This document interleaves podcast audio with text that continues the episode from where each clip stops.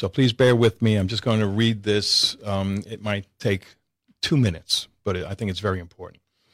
Seven things you should know about the ad- addicted person's family. If you've never loved someone who struggles with addiction, you're lucky. You'll never know the horror of waiting for the call that tells you the person you love is gone forever. You won't know how it feels to stand helplessly by and watch the child you gave birth to self destruct, or what it's like to wonder if this night might be their last. You won't know what it's like to say, I do to the man or woman of your dreams, only to find they have a new love, their drug of choice, and she comes before you and everybody else. You won't know how scary it is to see mommy or daddy passed out and unable to take care of you. You won't know what it's like to walk on eggshells or hold your breath for fear of saying the wrong thing. You won't know how lost you get in loving someone who struggles with addiction or how you will grieve for the person they once were. You can't possibly imagine how traumatized families are or how exhausted and heartbroken they become. The American Society of Addiction Medicine defines addiction as a disease. However, many are baffled because addiction is a disease that acts like no other. Most don't understand this illness, and those struggling with it don't understand it either. It simply means enough, it seems simple enough, stop using drugs or alcohol, and the problems go away. But looks are deceiving, and addiction is not a simple problem. Substance use disorder is multifaceted, often involving undiagnosed and untreated mental health disorders, trauma, and other problematic issues. Families are way over their heads. Still, they get up each and every morning with a mission to save the life of their addicted loved one. Families are not pushovers. They love deeply and hurt badly. So before you judge them, here are seven things you should know. One in seven families will experience addiction. They're your neighbors, coworkers, and friends. All families have their cross to bear. Some have cancer, other diabetes, some divorce, and some have disabilities on the inside, like untreated mental health issues or addiction. Number two, it's not the family's fault. While families can influence susceptibility through environment and genetics, they can't make a person addicted. Many addicts come from loving, nurturing families. Addiction is a brain disease, and the neurowiring changes changes cause people to have intense cravings for drug and make it hard to stop using. Imaging studies show erosion in areas of the brain responsible for judgment, decision making, learning, memory, behavior, and impulse control. Families beat themselves up. That's number three. Loving a person struggling with addiction is one of the hardest things you will ever face. You ride a roller coaster of emotional ups and downs. Your well being becomes dependent on your addicted loved one's health and happiness. Families try everything in their power to save, fix, rescue, or control their sick loved one. And when they can't, they feel ashamed and beat themselves up. Number four, families also have addictive behaviors. When you love someone struggling with addiction, it's normal to feel concerned. After time, worry can cross the line into an all consuming obsession. Well intended family members fixate on helping their sick loved ones and do, and do for the addicted person what he, she can and should be doing for themselves. This behavior negatively impacts both, par- both parties and is also known as enabling. Enablers, enablers don't consciously set out to hurt their loved ones. However, enablers struggle with codependency and feel guilty when they say no and set, and set boundaries. Enabling is partnering with addiction and aiding in the demise of your loved ones. Enablers repeatedly engage in their relief seeking behavior despite harmful consequences. Number five, families get sick too. To stay in a relationship with someone struggling with addiction, you make compromises. Things you once said you wouldn't live in becoming your new normal. Families who live under extremes, extreme stress break down physically, emotionally, and psychologically, and may also experience PTSD symptoms. We've discussed that on this program. Number six, families want the addicted person to get well and don't always look after themselves. Families struggle to be in control. They give their addicted loved ones great advice, but unfortunately, they don't always follow it themselves. Families can become lost in addiction by becoming so focused on their loved one's decline that they overlook their own. And number seven, families are afraid of being judged. Deep down, families have feelings of shame and guilt. They don't talk about their loved one's addiction because they may be told to leave their family member or kick them out to the curb. Society points the finger at them, and sometimes their children are labeled junkies and losers. Unless you've been in the family's shoes, you can't understand how difficult and complicated this situation is. Families navigating the challenges of addiction without support are in for a bumpy ride. But there is hope. Although you can't make your sick loved one well, you can positively influence their outcome by starting your own healing journey. Here's the list. Here's the twist. I'm sorry. Uh, don't wait for the impaired thinker to see the light. Lead the way. Statistics show addicted persons whose families are in recovery have the best chance of overall success. And this was written by Lorelie Rozzano. She's an author of several books. I don't know her. I've reached out to her. Hopefully, we'll hear from her. But, folks, this is exactly why I'm doing what I'm doing why we started Prodigal Recovery, why I started this this program is because to let you know that there is hope because of how all of the things I just read affected my wife and I so so intensely night after night, day after day, not knowing are you going to get that phone call. Um, when you get a call that your son or daughter's in jail, you say, "Oh, what a relief!"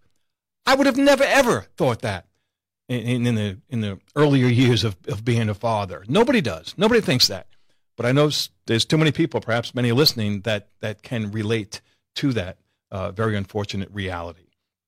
Um, so you know this, you know, like I said, this is the reason that I'm here, why I do what I do, and um, with that, I wanted to uh, have a lot of material to cover here this evening. So I'd like to see if we can get uh, Chad Lyon on the phone again. Uh, Chad. Um, uh, wears several different hats.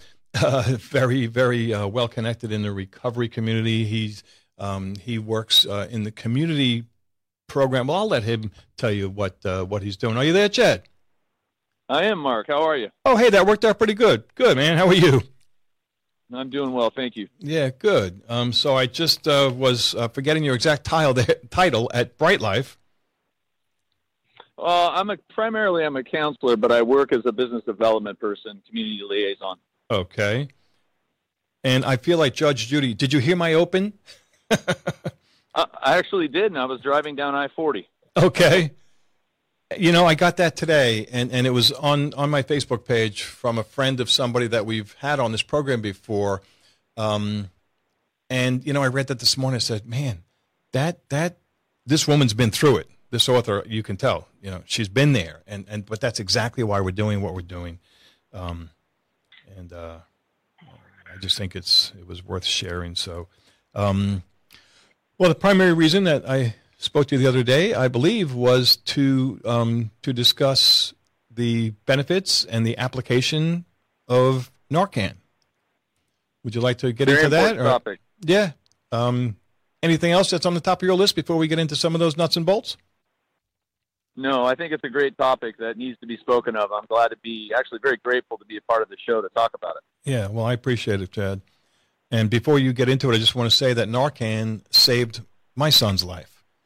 Uh, six mm. or hmm. seven years ago now, um, it was on my wife's birthday, and he overdosed, and it took three shots to revive him. But by the grace of God, he was revived and doing very well today. But, uh, but please go ahead. Tell us, tell us what Narcan is and maybe several ways that it's administered. Okay, um, naloxone is is what Narcan is. Is it's the chemical in it. Um, it is used to reverse um, narcotic-based overdoses. Mm-hmm. It comes in um, three different forms, which is a vial needle injectable, mm-hmm. something they call an auto injectable, which is a preloaded um, device that, that you hit somebody um, in a in a large muscle, basically mm-hmm. your thigh or your or your buttocks is uh, optimal locations, and then the third one is a nasal. Mm-hmm. Um, the last two are preferable, being that in a moment of an overdose, mm. it's hard to think clearly. It's it's very traumatic. Right.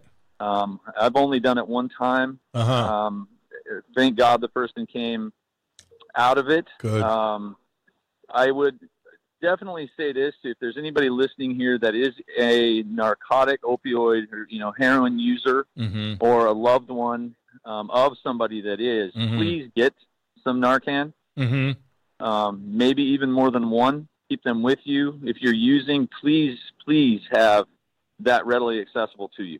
Uh huh. Yeah, that's a good point. And and there are several places around town. Um, I think the health department, the uh, uh, harm reduction um, on Wrightsville Avenue. Why don't you give us a couple, if you can, a couple of specific places that you can get it? Pharmacies have it. You can definitely get. Okay. I, I do want to play off of what you just said. I, I think harm reduction Mm-hmm. does amazing work for us in, in the city of Wilmington. Yeah. Uh, Actually, more than just Wilmington. It's a large organization, but yeah. they get the get the supply, put it together, distribute it. If you need it, see them, call them. Mhm. Um, it's a very very valuable resource for us that work in um, in the community um, and in the genre of work. Now, with a pharmacy, I know that when I go there, you know, having a, a recovery residence, they give it to you. Do they give it to um, lay people as well, just to keep them or their loved ones safe? I believe so. Yes. Wow, Yes. that's great. I didn't know that. Um, And with all um, the things that have happened in our world due to the opioid um, epidemic or you know uh, crazy amounts of use, it's it's much easier to get it than it once was. I mean, people are are definitely have definitely recognized the need for it. Police, EMS, um, all carry it in their vehicles. mhm. Recovery houses, um, I Mhm. know all all have it Yeah, and are hopefully engaged with with harm reduction or or locations where they can get it, and it's needed. And and I think everybody knows that. yeah, yeah. We just got uh, some fresh stuff um, the other day from harm reduction. I was very appreciative of that. And uh, a local nurse did a, a refresher training for the guys at the house.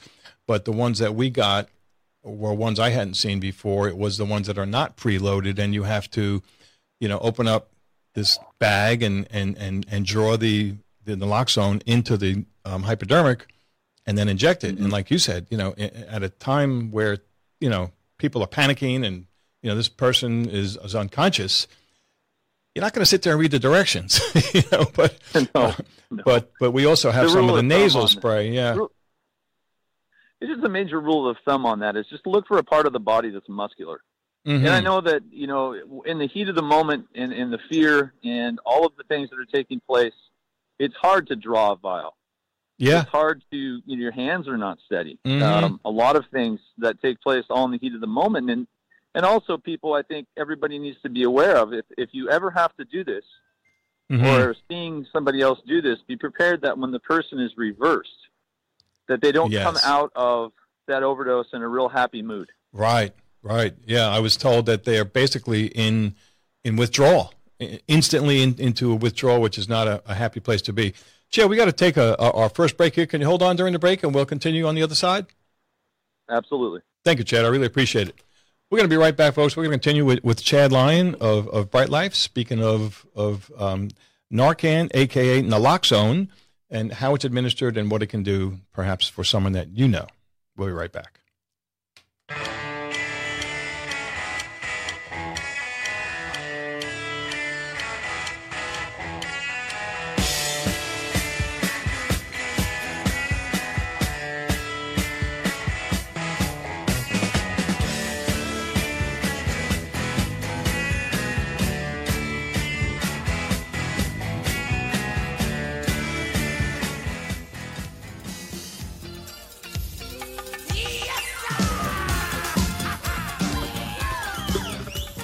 Nothing like a little buster for your Wednesday evening. Good evening. Welcome back to Recovering Hope. My name is Mark Markley, and we, I think we still have Chad Lyon on the line. You there, Chad? I am here. Good. So, are you um, driving home, or where you where you headed? Well, actually, like a good person recovering, I'm on my way to see my sponsor. Good for you. Good for you. Tell them to tune in. I will.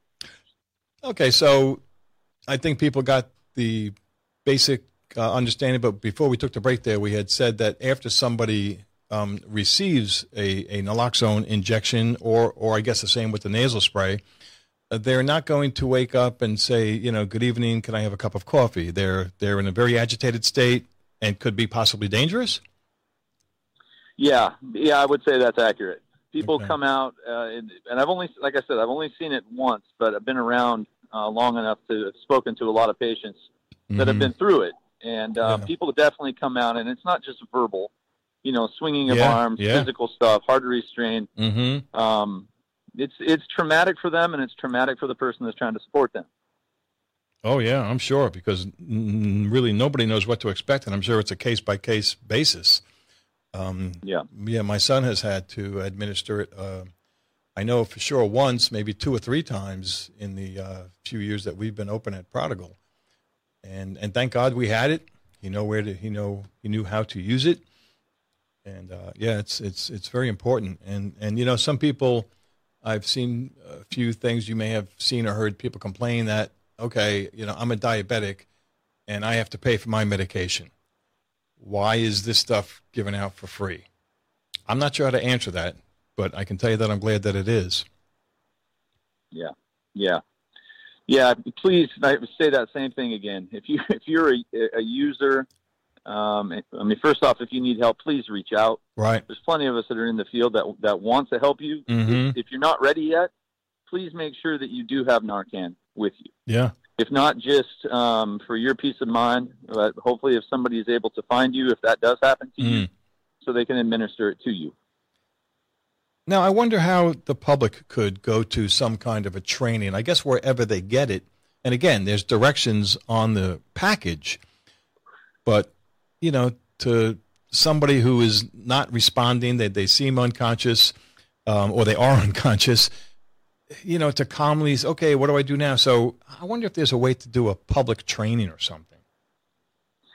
my belief on that, and this is from my experience with people at harm reduction, Mm-hmm. um, and how passionate they are to help people, how Yeah. they get around and train so many different people. Yeah. If a person made the decision to get some from harm reduction, you're going to get a proper training when you go in there. Yeah. Please ask questions. Don't be embarrassed. Okay. Ask the question. Right, right. And I don't have the address in front of me. It's over on Wrightsville Avenue, over there by the Dawson Street Extension, is the one office that I'm aware of. But I'm also told that you can get it at the health department. Um, and uh, I was actually talking to the nurse that did the training at our house just this past Sunday. And she, a couple of good points that she brought up. You know, if there's more than one person around and somebody overdosed, or to the best of your knowledge, they have overdosed, um, call 911. Um, uh, call the call. I don't know if you should also call the police, or I guess just 911, right? If there's As more than one person there, yeah. Yeah. Go ahead. No, th- immediately. I was just going to play off of what you said. I, immediately when it's observed, Yeah. call 911 as fast as you can, Mm-hmm. and then head for the administration of the medicine. Okay. Get EMS involved. The police come Yeah. um, Yeah. to make sure that everything is safe in Right. that environment. Yeah. And hopefully, if there's more than one person around, you know, which in a lot of environments there is, but but some there aren't, maybe that can be done simultaneously because you don't want to waste a second in something like that. Um, how long has this medication been around, to your knowledge, Chad? I couldn't. I don't know the exact time frame, Mark. I know in my life, in what I do, it's been about six years. I Mhm. know that it's been something that's been really um, prominent. Um, Mhm. it's become a part of life. I carry it in my car always, Uh huh. um, and have for years. Um, I was actually introduced into that part of of of opioid addiction through Wayne Ray at Launchpad. Uh huh. And that's where I received a lot of the education that I've gotten um, on Narcan, and, and and became a big believer in not in just the need, but the personal, my personal ability to keep it. Yeah. I need to always have that on me. Uh huh. Um, Uh huh. you know, a question that I used to get asked from from loved ones. I think it's an important topic. I've seen this happen actually. It kind of it enlightened me. Um, is that if a person that doesn't have opiates in their system were for some reason to get um, you know hit with a needle or something that had Narcan in it, they're not going to be harmed. Okay. So I you think that you know people have been asked that question. What happens if you know something happens with me? You're not going to be affected by it. It doesn't do anything to you. It doesn't put you in any state or make you sick. so if somebody is, let's just say they passed out because they drank too much, and you think they may have OD'd, hitting them up with a needle of this, a dose of this, isn't going to do any harm. Correct. Okay, good, good. That's good to know. And I had a number in my phone for harm reduction. I don't know if it's the current number, uh, but I have two two eight 7605. 910 228 7605. And uh, Chad, like I said, you're a wealth of information. Um, uh, would you like me to give out your number here? Yeah, um, my name's Chad. I'm with Bright Life Recovery, uh, trauma focused uh, treatment, detox. My phone number is everybody's welcome to have it Mm-hmm. if you don't have it already. 910 523 6907. Okay. And Bright Life is in the Outer Banks, but something that you had posted uh, a couple of weeks ago, or maybe it was just a conversation that we had had, even though they are a, a good distance away, you have developed a transportation system to get back and forth there. Is that right for people if they want to go to your facility? Yes, uh, we found it to be uh, uh, crucial. I think it's actually crucial to give Yeah. back to the recovery community. And so we Mhm. hired a man that is recovering from opioid addiction Uh huh. that lives in Wilmington. Mhm. Um, he's a valuable, valuable resource. He speaks recovery when he transports people to and from, yeah, that's good. and is a crucial component to our program. I think he's, Mhm. he's done great work, and I think he finds it very rewarding as well. And what's the best number for Bright Life, Chad? You would do that to me. yeah, you didn't study, huh? That's all right. Call Chad at 523. One rule for a good talk show host don't ask a question that the guest might not know, but uh, 523 6907. That's Chad's mobile text call. Um, please, not too much after hours. Um, but, uh, but, Chad, I appreciate that. I think that this was some good, helpful information. Oh, one more quick question uh, before you go. Again, this might have been a, some kind of correspondence you, you and I have had in the past few days. Uh, are you familiar with the LEAD program? I think that we had spoken Yeah. about QRT, the quick response team, and we discussed that two weeks ago here. But uh, yeah, I thought that that was the name of it. Uh, is that still uh, active in our community? Absolutely. I used to sit on the on, on lead, Mhm. um, and that involves uh, the QRT team is on lead, uh, Wilmington PD, Okay. Coastal Horizons. And Right. There's a lot of, of public figures that are involved in that. It's a, it's a great thing.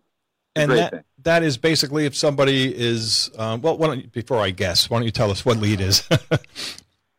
Well, let's say that somebody was using and I don't know, got in a car wreck or or, Right. or nodded out in an intersection. That Mhm. the police are trained at that point in time if they observe signs of those things. Mhm. um, to be able to offer um, lead to that person. Basically, what it is is, is it's a form of case management. It's a form of Mhm. clinical um, involvement in a person's life to help support them. Right. Um, Wilmington Treatment Center offers, um, I believe, ten scholarships annually to try to help people get um, get sober through detox and treatment. hmm Um, it's a community way to, to circle the wagon, so to speak, to help a person, and Okay. it, it, it's very effective. It's a, it's a great program. So not necessarily just lock them up, let them do the sentence. It's they they they may help them get into treatment, into recovery. Is that part of the program? It's absolutely a component of it. And in truth, so. with with lead, it can lead to um, those charges um, being being dropped, depending Okay. upon what they are. Um, Okay. It's a diversion Mm-hmm. to try to keep people from having to go to jail Right. um, because they're sick. You know, it's exactly. It's not always a choice. That's right. That's right. And I, I think I remember reading up on this a couple of years ago. Did this start in Fayetteville? Do you know? Fayetteville has a very large lead program. I honestly Uh-huh. could not tell you where it Okay. started. Okay. But it is still active, kind of hand in hand with QRT, the Quick Response Team, and Coastal Horizons. Yes. Yeah. Yes. Okay. Good. Good. Well, Kenny House is going to be our guest next week. I look forward to learning from them. What a huge organization Coastal Horizons is. I mean, Kenny was one of the first guys I spoke to many years ago when things started, you know, getting a little rough in my family. Um, and you know, I think like everybody else, you know, you want to hear the answer. You want to know what do I do, Kenny or Chad or whatever, you know, and you want that magic bullet. Well, there isn't any, but there are a lot of steps that people can take. And folks, please remember there is hope. We're talking to a man. Uh, was it 11 years, Chad, for you? Yes. Yeah. Okay. And you've got yourself a great position. You're you're you're helping others, and um, the hope is real, folks. And that's uh, that's what we're here to to share with you. Chad, thanks so much for your time, bud. I, I look forward to catching up with you. And next time you're in Wilmington, please let me know. I will. Maybe I'm grateful can- to be here. I'm grateful to be asked. I appreciate Yeah. your time. Glad to be here. Thank you, Chad. Appreciate it. And we're going to take our second break uh, for this evening. And um, just a couple of reminders here. If, if you, we could be of any assistance, Uh, the phone number for Prodigal Recovery, which is anonymous. I do not see caller ID when you call this number, folks, is 910 338 3795. That is by design. Um, if you would like to text me, my mobile is 910 231. Look, I gave out the number and somebody calling me already. Don't you know I'm on the radio? Let me just. Sorry about that. Live radio, folks. Okay, if you'd like to text me, my number 910-231-6020. The email is mark at recoveringhope.org. Thank you. When we come back, we look forward to getting Mayor Bill Saffo on the phone. We'll be right back.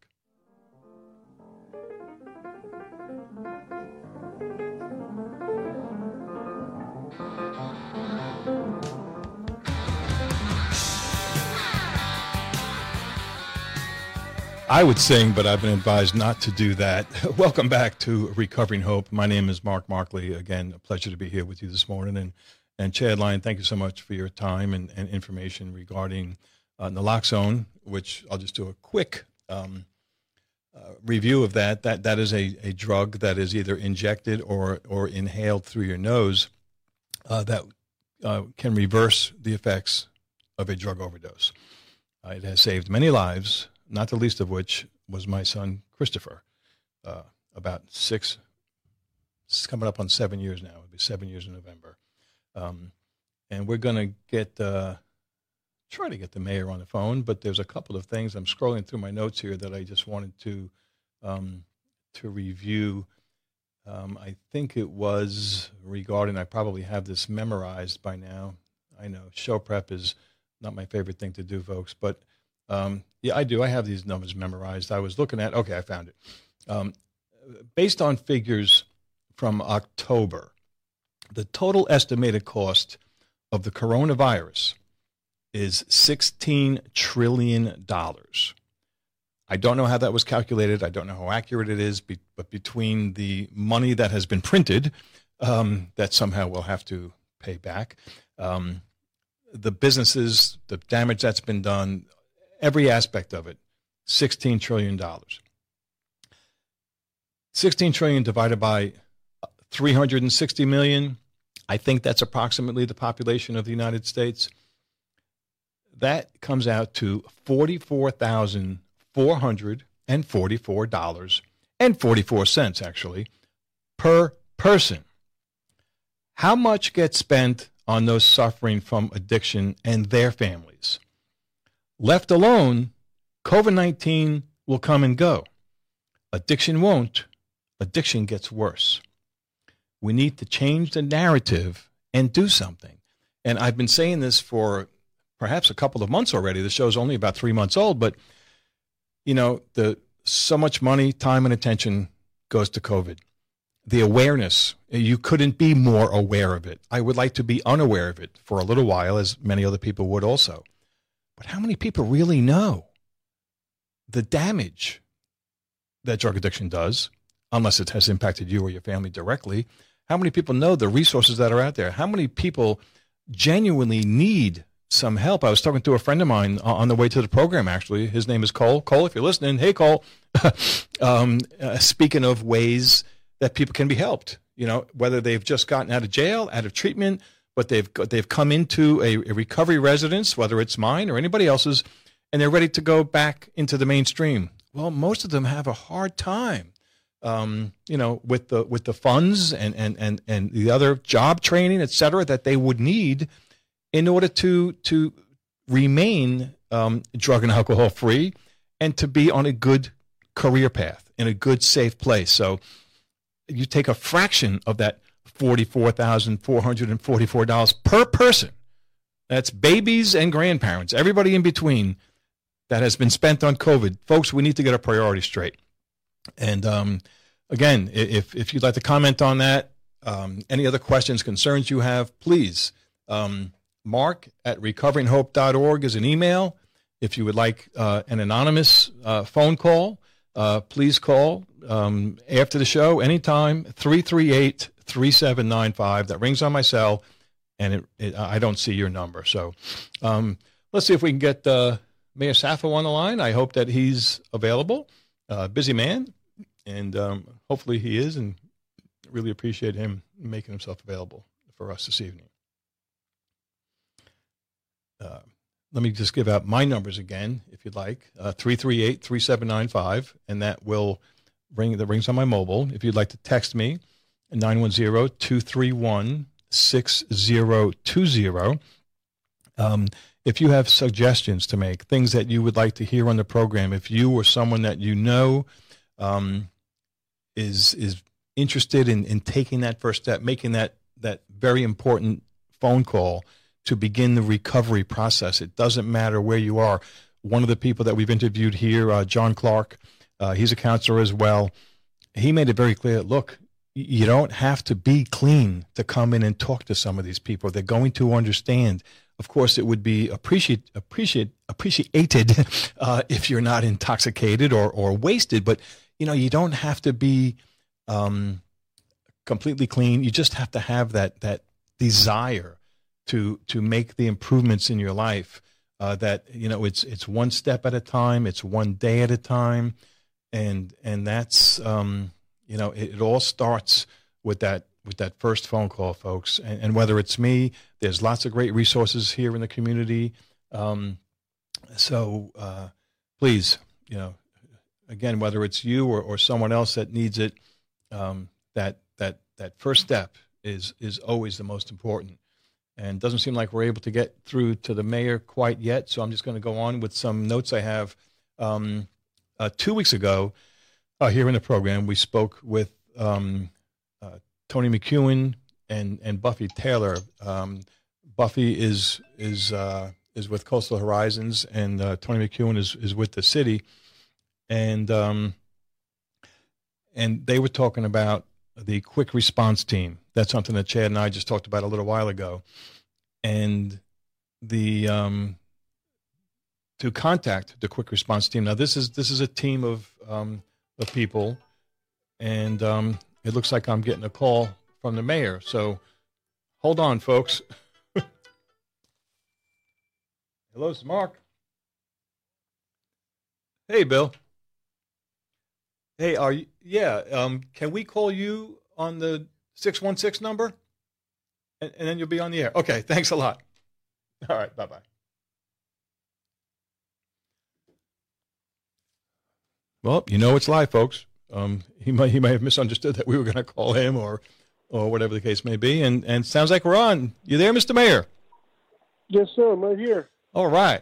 Well, I appreciate that, sir. You just prevented me from going down a whole nother a whole nother avenue, but but important stuff that I'm sure you're aware of. I was just mentioned that yeah. two weeks ago we had Tony McEwen on the line. and We were talking about the quick response team, um, right. which is uh, very very important. So well, look, welcome to the program. Um, I really appreciate you taking the time. I'm sure you pulled in so many directions, uh, even before COVID. Um, yeah, so um, you know, I, I, did a little research into what you know what's available, what the city's doing, um, you know, for for combating what I refer to as um, perhaps the real pandemic. Uh, you know, they refer to COVID as the pandemic and, and this as an epidemic. But if you look at the definition, drug addiction's a, a pandemic. Um, but before I do what you might consider a typical interview and ask you a bunch of questions, what I would really like to do is make the best use of your time and ask you what would you like uh, the audience, the community to know?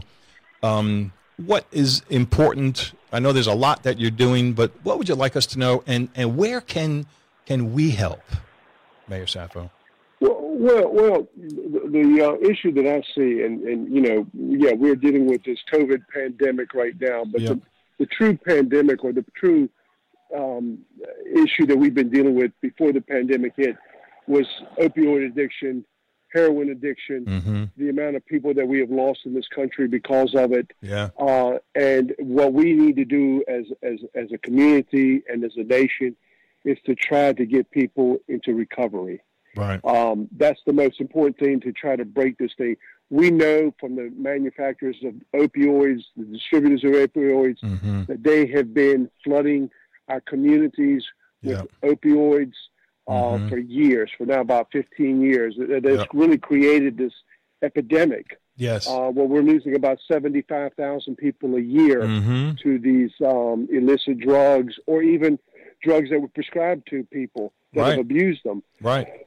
and so and so what we as a community are trying to do working with our state legislature even working with the federal government now is to go after the people first of all that started this pandemic or Yeah. this this this this this scourge that we've had on our communities for Yeah. the last 15 years Mm-hmm. who, who, who which they have admitted to Right.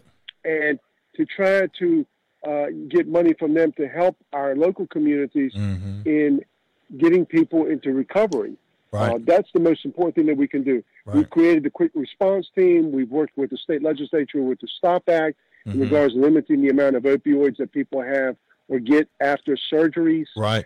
Um, but but we're going to need a lot of resources and money moving forward Mm.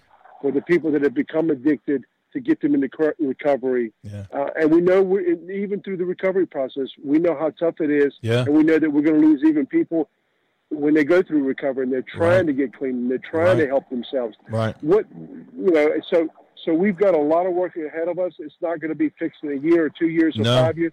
It's That's going right. to take us a long time to get through That's this. And uh, I just want this community to know that we, as as uh, as elected leaders, as Mhm. well as community advocates, as well as people that are out there in the community like Coastal Horizons, Mm-hmm. that are out here trying to help people, Yeah. that we need your help, and that if you have a loved one and, and, and needs to try to get into recovery, we want to try to help to do that, Mhm. to get them there. Mm-hmm. Um, and and um, you know we're putting resources there, but you know the local governments in our country, and I'm not just talking about Wilmington and New Hanover County. I'm talking Right. about every community throughout this nation Mm-hmm. has been impacted by this, Oh yeah. and it's been and it's been devastating. Mm-hmm. And so we know that COVID at some point in time is going to be over, and we'll get our Right. vaccines, and Right. hopefully we'll get back to some normalcy. Yeah. But this this epidemic with opioids, heroin, is is ongoing. It's a battle that we're going to be fighting for for quite some for, for, for many years to come. Yes, yes, unfortunately, and, and we've been fighting it for a long time. And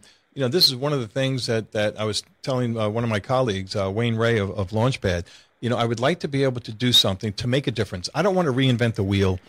You know, this is a relatively new program that I'm doing. I did a construction show for 15 years, so I have some experience in, in, in radio. But you know, helping somebody to tell them how to install a window um, compared to if I can point them in the right direction to get them some some help, some some resources, uh, can be so much more rewarding.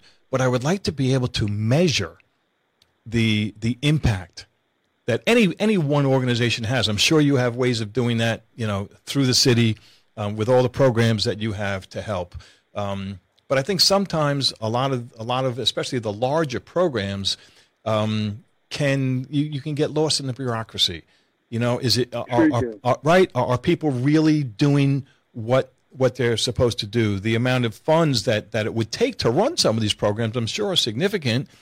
And you know, I was thinking today, um, prior to to uh, getting down here, you know, this morning on the way to work, I see five guys on the side of the road. One guy's working, four guys watching him work. And I'm a contractor also, Bill, and I, you know, so I know what it is to be productive and to and to you know to not waste any precious time or resources. And you know, you mentioned about you know the money like from big pharma. There, there's lawsuits going on. I'm sure you're aware of that. With um, uh, well, I forget the name of the of the company. I know there's a number of them. We're talking about you know hundreds of billions of dollars. Where does that money go? How's it going to get to the person that needs the help? I mean, have you seen any any results like that?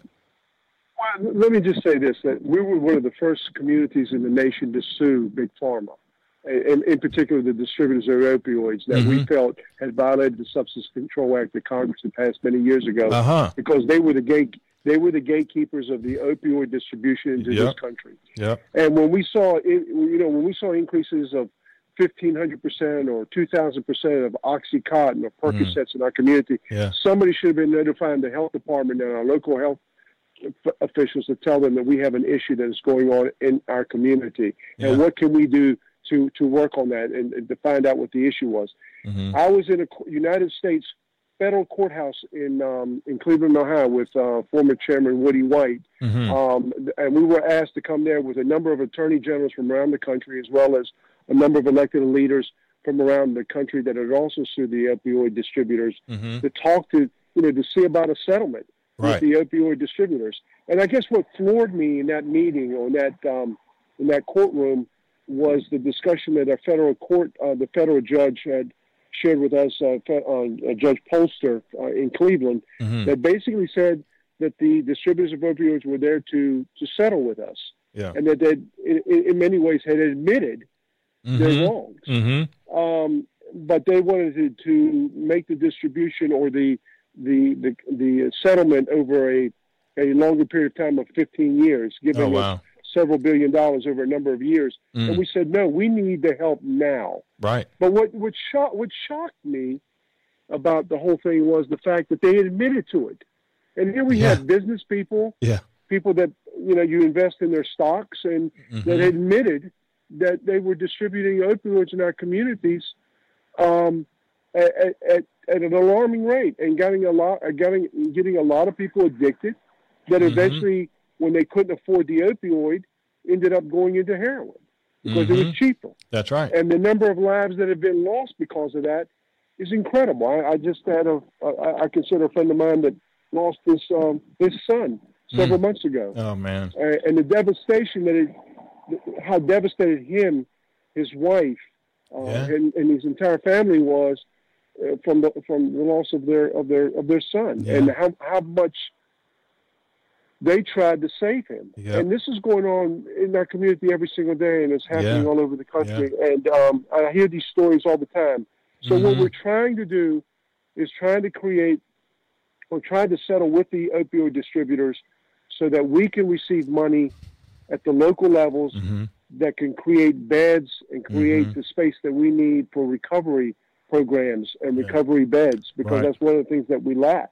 Yeah. Is that we need more recovery beds. And as I alluded to earlier, we're losing over 75,000 people a year to opioid addiction. Yeah. And this is not going to stop um, this year. It's not going to stop next year. But no, uh, no, it's... At, at, least our, com- our communities are addressing it, right. are trying to create programs, working with our healthcare providers to provide more uh, beds for um, recovery, and mm-hmm. um, seeing what we can do to, to bring the people that made this happen in our country to justice and make them pay for it. Yeah, yeah, there, there, are. There's a lot of good programs out there, and I definitely agree um, that we need more beds, and it's yeah, it's kind of difficult. Um, just real briefly, what got me into this, uh, Mr. Mayor, is one of my sons got messed up on, on heroin years ago.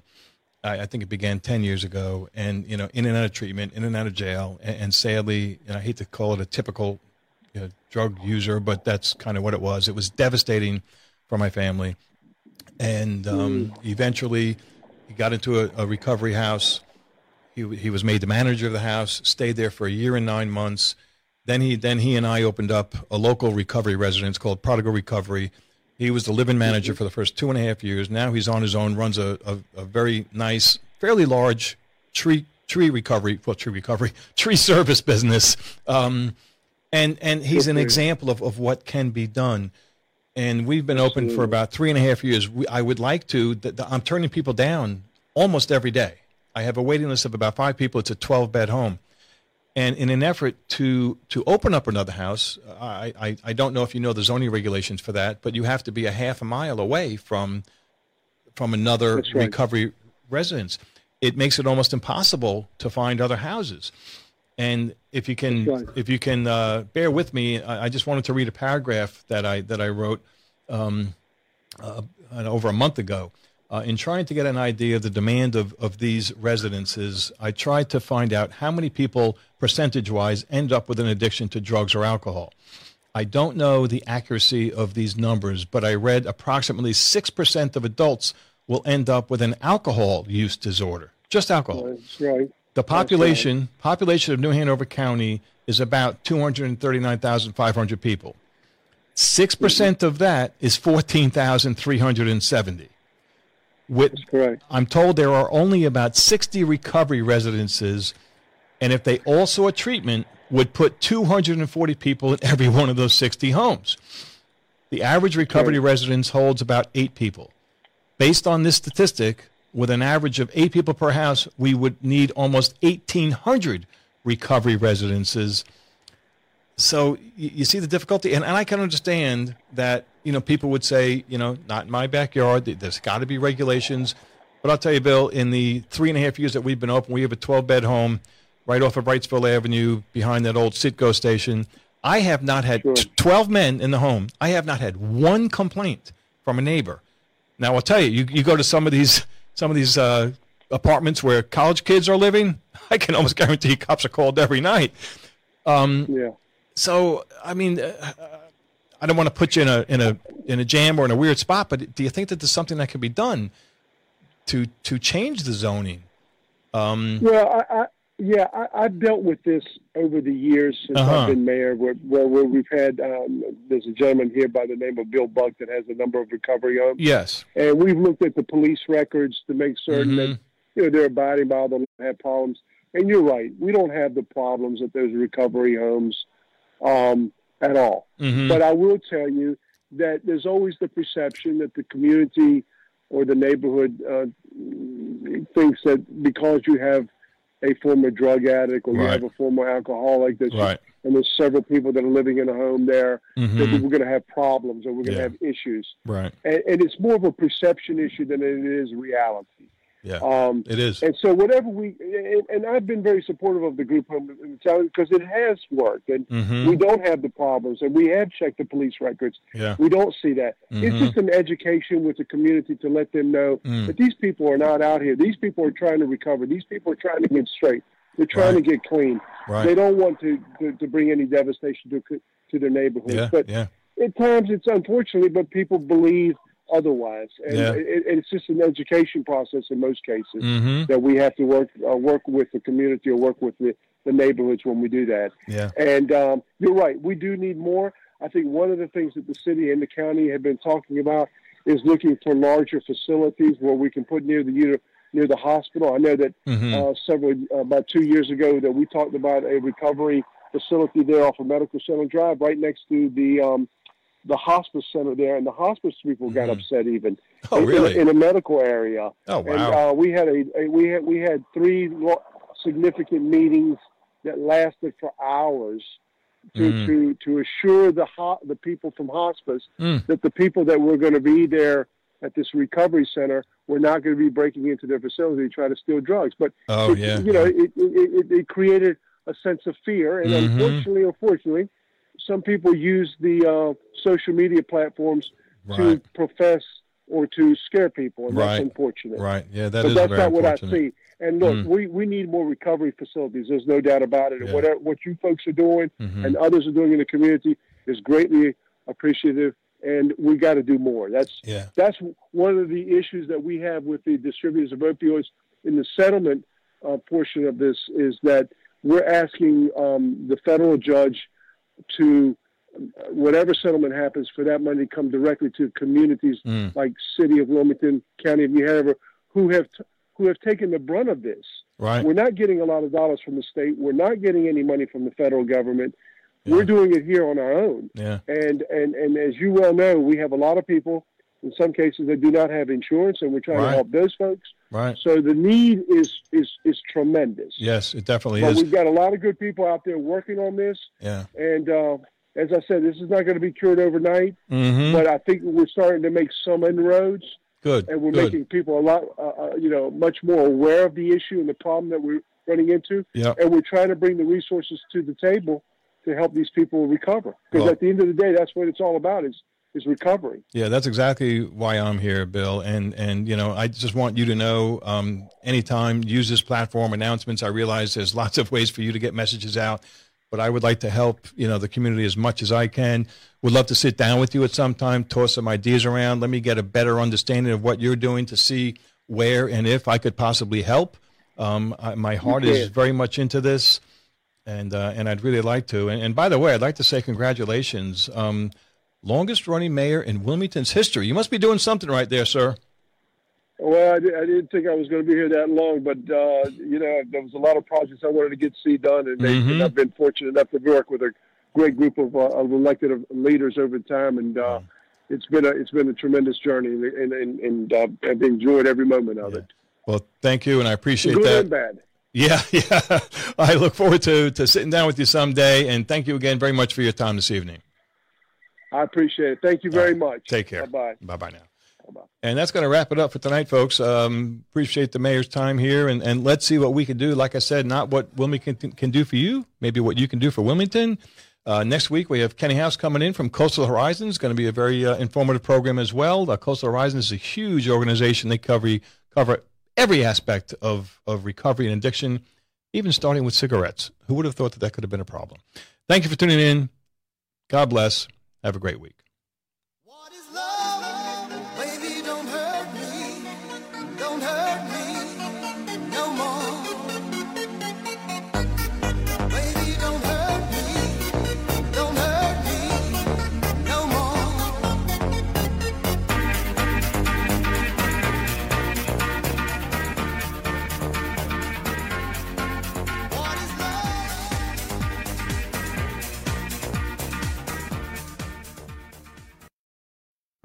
We're here to do the best we can to help you or a loved one to know there is hope to end the nightmares of addiction, as well as local resources to help in your journey of recovery.